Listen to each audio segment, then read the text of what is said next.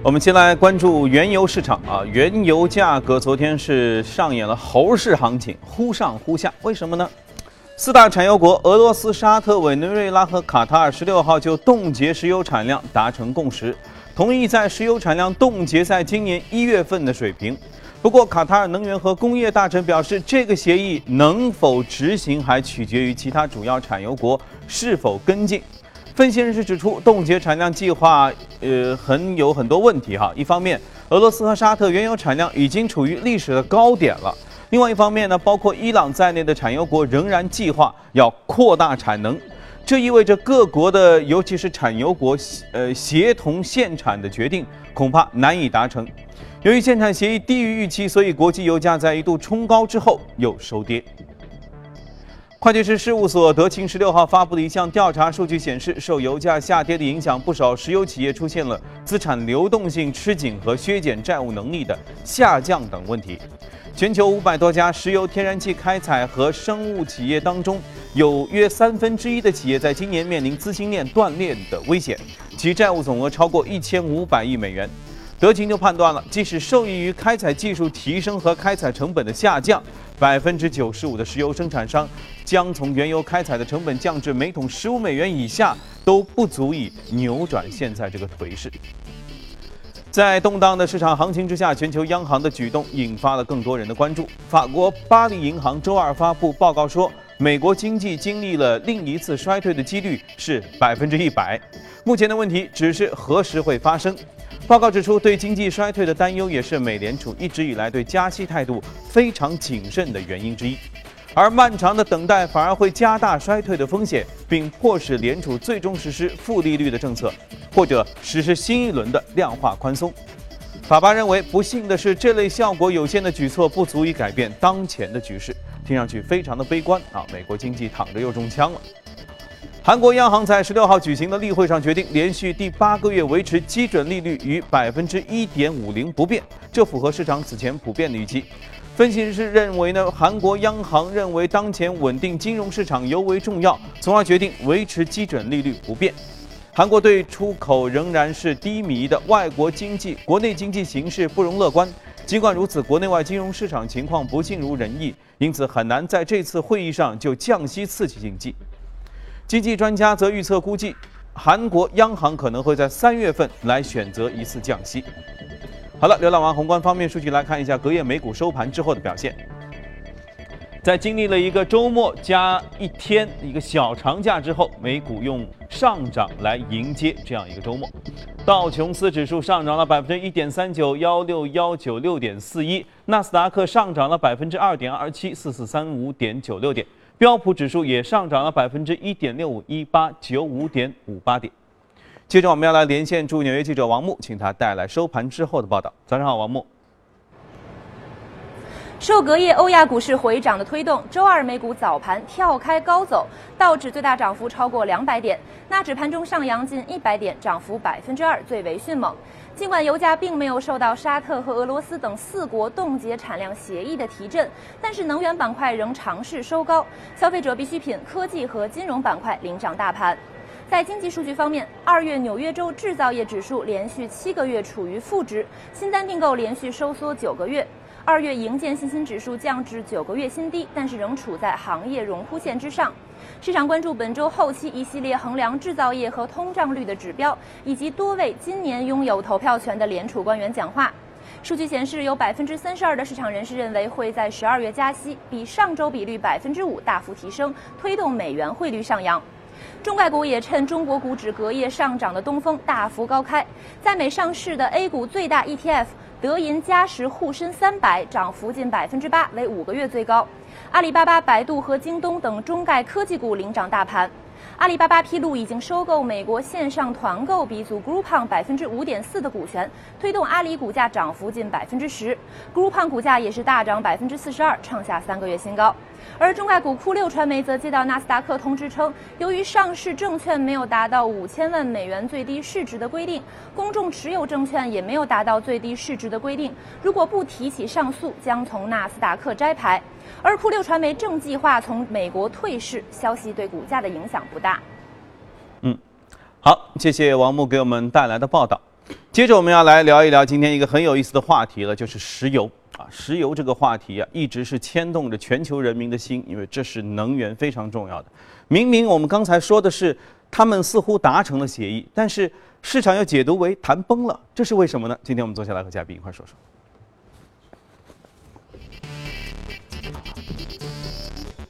天来到节目中的是盛宝银行的罗康杰，你好。早上好。嗯，我们先把石油的这个故事捋一捋啊。刚才我们在那个新闻当中说到的是，几大产油国坐下来聊一聊油价这个事儿。油价呢，确实在春节那几天里面也跌得不像话啊，都跌近三十二十八，非常非常便宜了。他们原本这几大产油国坐下来是要聊减产呢，还是要聊什么话题？啊，应该说市场之前对呃沙特、俄罗斯等主要产油国能够快速达成减产协议的这种预期呢，是过于乐观、乐乐观了一些。就大家希望他们能达成对减产预期。但事实上，它这里除了呃这些产油国之间的一个矛盾和分歧还是比较严重的，它除了经济上面有直接这样的一个利益的一个冲突以外，还夹杂了一些地缘政治因素在里面，嗯，甚至还有一些宗教问题矛盾在里面，嗯，所以它的一个坐下来能够达成一致的协议本身，它的谈判过程就会很艰难，嗯，所以市场对于在这个时间点很快达成协议有一些呃过度的乐观，所以在这个减产协议没有明确达成之前，而油价的上涨呢，估计都是呃缺少这种持续上涨的一个助推力，嗯，但是它也传递出一点比较呃有一点带有安慰性的一点。比较积极的一点一个暗示呢，就是我们看到，呃，行业里面的数据显示，像沙特啊，成本最低的产油国，可能产一桶油只要五美元的成本，嗯，但是它的一个社会福利方面的一个支出呢，呃。如果要摊下去的话，因为它是靠这个油价的收入来支付这样的一个高福利的一个社会成本，那么它也需要大概二十五美元左右的一个呃原油的收入才能够持平。而俄罗斯的话还高一点，二十六、二十八左右。那么美国的这个页岩油呢，它的技术进步很快，效率提升很快，但是目前最新我们看到也要三十五到四十美元这样的一个水平。所以当油价跌到二十五六美元左右之后呢，可以说是。没有赢家。那么从这个角度来看的话，可能俄罗斯和沙特这个时候坐下来谈的话呢，呃，也有一点就是跌到了他们面临亏损的这样的一个啊一个风险警戒线。那也可可能做出一种暗示，愿意为油价来托一个底。嗯。但是呢，没有这种意愿，现在就去拉升推高这个油价，那更不愿意把自己就是低油价抢夺来的这样的一个市场份额呃拱手让出去。那么所以在这样的一个油价水平之下呢，第一，它可以保持自己基本上呢不亏。那另外一个的话就是，呃，同时再继续打压一下这个高成本的产油，比如说像美国的页岩油，嗯，而包括美国自己啊，这个美国的能源信息署，它去年的这个啊，今年一月的最新的一个预估，他认为二零一七年啊，全球的一个原油市场才能够达到的一个供需平衡的状况，而这个前提呢，就是美国自己要减产。他没有去预计这个欧佩克会去减产，他是预计欧佩克要增产的，因为像啊伊朗很多国家，它重新进入到石油市场之后，它会增产，信心勃勃的。对，所以他对这个原油市场。呃，达到平衡的预期呢，也是预期美国自己的一个页岩油产量会下降，但是我们现在并没有看到这一点，所以从这一点来讲的话，我们觉得呃可能有为油价托底的这样的一个暗示，或者说油价呃底部逐渐探明，但是它真的要上涨的话，还需要很长时间，尤其是像一季度的话，呃，这个美国的一个原油库存传统的一个季节性的一个高峰，对油价也会带来一些压力，所以整个来讲的话，油价大幅波动的可能性还是比较高。嗯，确实啊，原本呢大家都不愿意坐下来谈。所以呢，大家对油价这个下行是就就觉得估计还能再跌。那既然能坐下来谈，说明是快坐不住了。可是没想到，非但没有得到一个减产的，因为那个那个现在的日产量其实已经是很高的一个一个数值了，没有得到减产的结果。呃，只是说就是维持现有产量。所以油昨天油价是冲高回落，而且现在还有一还有一个事儿呢，就是除了这四家之外，像伊朗这些，说不定还要开足马力继续生产。伊朗有人算过他们一桶油的成本吗？呃，伊朗这个数据没看到，但是他自己的一个态度就是，他要回到制裁之前的一个一个出口的一个水平，他才会停下来。所以应该说供大于求的这个现象还会持续。嗯嗯。所以从这个角度来看，就算四大产油国现在勒紧裤腰带说，我们就维持这个样子，虽然我们是微利啊，就占很少很少的钱，但是我们要守住这个产量，但是不能排除别的人挖他挖他们墙角。对对。所以照这样趋势的话，油价。如果再向下跌的话，他们其实还是会坐不住。呃，持续下跌的话，对他们来讲应该呃也是坐不住的，因为他也面马上面临一个亏损的风险。对啊，因为已经利润非常薄了，然后再到最终不是四家人家，而是一堆人全部坐下来说，来来来，所有的小兄弟们，大家坐到一起，不管你是三十五的、二十五的、二十八的，我们坐下一起谈一谈到底怎么办的时候，有可能那个时候才是一个真正油价可能能够稳定或者能够保持一个趋势的时候。对，很多预计可能今年六月份啊，等到下一次这样的一个大型的会议谈判的时候，还要到六月份。OK，好，那再等一等吧。反正我觉得低油价对劳动人民来说还不是什么坏事哈。对，好，另外一件事就是说说昨天欧洲的这个市场啊，欧洲市场好像总是没有像美国市场显得那么的带劲儿啊。虽然他们在春节期间也是一起领领跌，然后呢有一定的小反弹，可是似乎反弹总是超不过三天，昨天就涨跌互现了。啊，对，其实全球很多股指新年以来啊，今年以来的这。都没有出现过这种三连阳的局面，也反映出就是市场的一个上涨的持续性呢并不强，它整体的一个情呃情绪呢还是一个非常啊谨慎的一个情况。比如说最近两天的一个反弹，第一个可能跟人民币的一个大幅反弹，市场对中国的担忧适当缓解有关，也有市场对于这个主各主要央行还要继续采取宽松措施有关。像现在的话，在呃几十国家里面，呃最新的有机构调查就显示，这个呃除了美国以外。其他几个呢，基本上今年都是要降息的，嗯，说明市场对这个宽松的预期呢，现在已经是呃比较的一个确定。应该说它应该适度的已经反映到当前的市场走势里面，但是并没有带来很大的一个提振作用。可能其背后呢，主要就是大家对持续多年的一个宽松啊和低利率的。带来的一个效果越来越感到这个质疑，尤其是像日本方面，比如说大家对安倍经济学的质疑是越来越高。呃，日本啊、欧洲自己都是一推再推，把自己的一个实现通胀的一个目标不断的往后推延。而经济复苏方面呢，这个增长呢也一直是比较乏力。所以市场对于它，即使预计到它还要出台更多的宽松措施，但是有什么样的效果，还是呃是不太抱很大的希望。所以在这种情况之下。啊，市场的关注点呢，可能会以后会更多的转向经济数据和增长方面的一些，而不像以前。以前我们有一段时间一度看到这个经济数据越差的时候，反而市场涨得比较好，因为大家预计这意味着更多的宽松。但是现在大家比较看透了，这个宽松带来效果其实是有限的。那尤其是美联储市场对于它的这个年内升息的一个预期急剧降温，甚至有预期它可能会最终。会重新去降息，但是即使出现这样的一个大的一个回转，市场也已经看到，就是一旦这个宽松退出之后，市场的承接能力是非常弱的，因为经济增长、企业盈利呢没有跟上，它不支持现在这样的一个估值局面，所以这种谨慎情绪可能会延续很久，对于风险资产还是会有很大的压力。而相对而言的话，像日元啊、黄金啊，近期的一个涨势呢是啊有些过快过大，而且明显的一个超买。那么在调整之后呢，觉得还是呃在这个。不确充满不确定性的这样时间里，还是可以适度关注和配置。嗯，所以要么说，在整个风险不确定性比较增大的情况下，投资者现在都比较谨慎啊。说的用一个字儿解释的话，可能大家都比较贼哈，涨两天就一定会 会清理一下，落袋为安，落袋为安。OK，好的，那我们接着来看一看隔夜美股的表现吧，关注一下异动美股榜。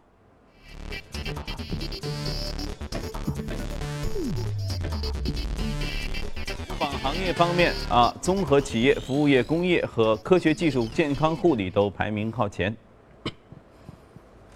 在涨幅榜方面，ADT 安保服务的通信设备、油气、药物制造和计算机系统也是排名靠前。嗯，今天我们要来和大家说一说 ADT 这家安保服务公司。对它这家公司 ADT 呢，它主要是为这个家庭，就是美国这种家庭还有小企业提供一些安防方面的服务，比如说像这个防盗啊。啊，火警啊，室内的环境监控，就是经常我们美剧当中看到那种那种中产阶级人家推开门进去，然后摁几个数字把那个报警关掉。对，有人闯入了，他会警铃啊发出报警信息。嗯，呃，他的话，其在美国的这个呃家庭的一个安防还有小企业安防的市场的占比还是比较大的，比如说家庭市场有百分之二十的一个市场份额，客户基数呢，嗯，呃还是比较大的。呃，它最近昨天的一个异动，一个上涨是被这个阿波罗生物股权基金的一个提出一个收购，溢价百分之五十多收购，然后它是接受了这样的一个收购，所以带动股价有一个上涨。那这也体现出资本对于这个呃安防市场是啊比较看看好，比较看好的一个呃行业吧。同时呢，它 ADP 本身呢，它自己呢也是在呃进军这个智能家居方面。你从安防呃，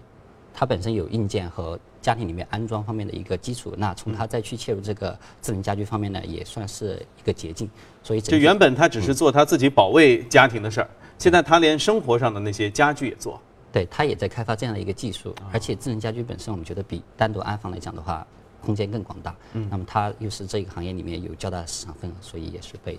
成为收购的目标。那以后他们的那个监控中心太复杂了。以后比如说罗康杰，你们家是打电话告诉你说，哎，你们家有人闯入了，他才告诉你们家。以后不是，他说，哎，罗康杰，你们家冰箱里可乐没有了，他也要跟你说一声。很有可能。啊，好吧，管的事儿真的是越来越多。OK，那我们去一下广告，广告之后回来继续跟您聊。好的，欢迎回来，我们来看一组最新的全球公司的资讯。据彭博社的消息，苹果公司计划发行一系列的美元计价的债券，到期日呢是从二零一八年到二零四六年不等，以募集资金用于股票回购、派息和收购，以及其他一般性的企业用途。这将是苹果从二零一三年以来第五次规模达到数十亿美元以上的债券发售。另外，苹果还计划发行七年期的绿色债券，用于支持清洁能源和其他可持续项目。同一天，IBM 和康卡斯特等公司呢也表示将会发行公司债。尽管当前有关全球经济再现衰退的担忧在加强，但是投资者仍然希望把钱借给大型的蓝筹股公司。呃，要不是我没钱，我也觉得挺想借给苹果公司的。通用汽车周二宣布将会召回约二十万辆老款的萨博与土星牌汽车，这两个牌子好久没听到了。这些车辆安装了日本高田公司生产有缺陷的安全气囊。此举呢，也是因为高田气囊问题而进行的全球范围内大规模召回的一部分，影响估计约超过五百万辆汽车。欧洲汽车工业协会十六号发布的报告显示，受这个低油价的刺激啊，今年一月份欧盟新车注册量同比增加百分之六点二，到了一百零六万台，这是连续第二十九个月实现了增长，显示欧洲汽车市场在新年伊始保持了一个上升的势头。而欧洲最大的车企大众继续受排放门事件的影响，今年一月份。同名牌车在欧盟地区的销售的产量呢，啊销量呢下降了百分之四，成为欧盟十大汽车品牌当中唯一出现销量下滑的公司，还不知道什么时候能反缓过来。好，接着我们来看一下美股放大镜。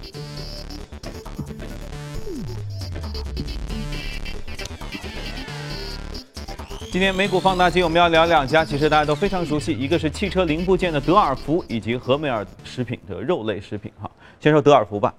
汽车零部件，我觉得放在中国以后啊，长假过后都会是一个很好的呃这个这个热点。为什么？我不知道您有没有这个感受哈？春节期间，如果你开车上高速公路，你会发现，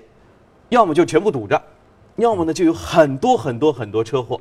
这车祸虽然可能不是程度特别剧烈，但是基本上五车连撞、四车连撞、三车连撞这样的这种追尾事故啊特别多。所以它对汽车零部件一定会是一个很好的刺激。看来还有季节性的需求在里面。是啊，这必须的。对，德尔福的话，它的确是一个呃多元化的，也是最大的全球最大的一个汽车零部件供应商之一。它的产品很多，像这个呃汽车电子产、汽车电子这个安全系统、传动系统啊，基本上涉及到一个汽车要用的各个方面去。它过去几年的呃，作为一个市值比较大的一百七十多亿美元这样的一个公司，那过去几年的一个业绩呢比较好，啊，持续几年，过去四五年持续的一个盈利，啊，利润率的提升和一个每股盈利的提升，